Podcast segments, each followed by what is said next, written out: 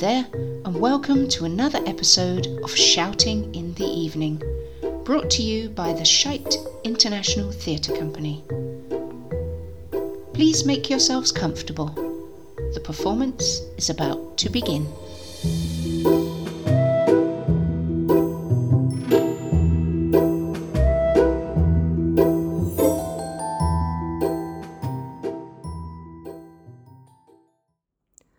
Dolores the plumber. I fix bad pipes and clogged toilets on call 24 7. I've seen a lot of crap in my profession. So it's New Year's Eve, and me and Craig have got big plans for a hot date. We're going into the city for one of those New Year's Eve posh package deals. A masquerade ball with dinner, dancing, and popping champagne corks at midnight.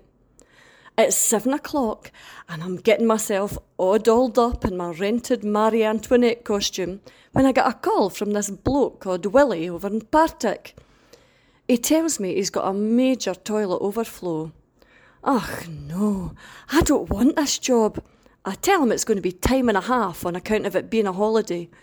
He tells me he's desperate. I tell him I take all major credit cards, no cheques. I text Craig and let him know why I'll be running late.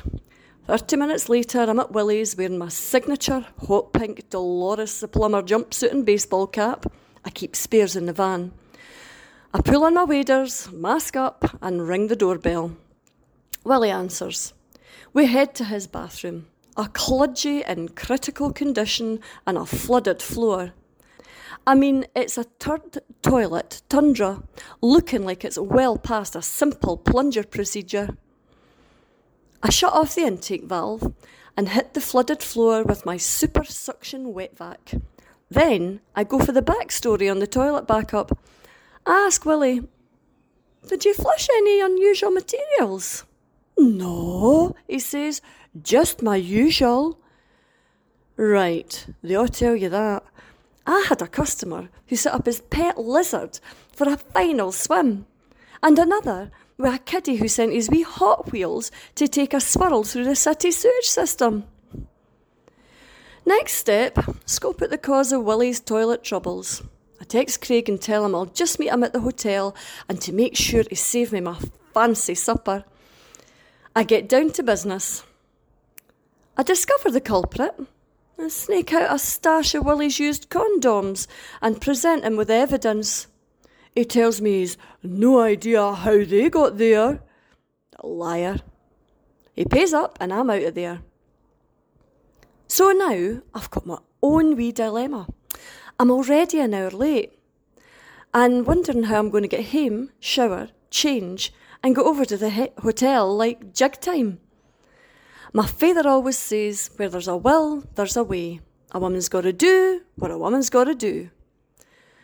Craig meets me in the lobby, looking good as Louis XVI. He checks me out, tells me I look fabulous, and I arrive just in time for the costume judging. I try to cry off, but he drags me up the stairs, into the ballroom, and into the numbered sequence of the judging line. I'm number 314. So here we are, sandwiched between two men dressed up as the Krankies and a Harry Potter and Hermione combo.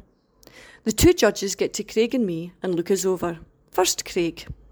Then they move on to me. Unique, clever, just adorable, the male judge says. The female judge throws in her two pennies worth. A social statement relevant to our times, she comments before moving on to Harry and Hermione. We head back to our table, and the wee waitress woman brings us a nice bottle of red wine. Fifteen minutes later, I'm served up this marvellous, melt in your mouth haggis, neeps, and tatties. It was worth the wait. The band starts up, old time rock and roll. I'm loving it and thinking all's well that ends well. I'm just finishing up my divine dessert chocolate cheesecake. I was tempted by the deep fried Mars bar, but I'm kind of on a diet. When the costume judge takes to the stage and commandeers the band mics, they're doling out prizes for the best this and the best that, and I'm not paying any attention. All of a sudden, Craig is on his feet. They just called number 314. It's you, he shouts. You won for the best feminist costume. I take my stunned self to the stage. The crowd applauds, and all of a sudden, I'm feeling pretty damn proud. Standing up there, all suited up in my signature hot pink Dolores the Plumber jumpsuit and baseball cap. The prize a free night stay at the Gleneagles Hotel. Who'd have thought that just being me could be out being Marie Antoinette? It gets better.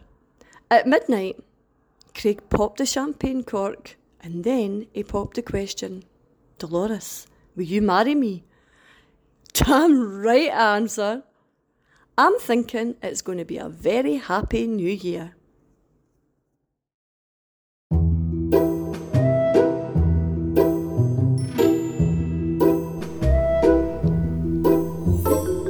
That was Dolores the Plumber, written by Vivian Lamond and starring Jill McAdam. This has been a special one off New Year's edition of Shouting in the Evening. Thanks go to our esteemed technical wizard Ian for sound manipulation and button wrangling. Thanks also go to all our wonderful writers and actors for another year of fantastic plays and great fun and friendship. Everyone here at Shouting in the Evening would like to wish all our listeners a very happy new year. May you get no more and no less than you deserve. Happy New Year to you all. And join us again next week for another Shouting in the Evening production. Cheerio and Happy New Year.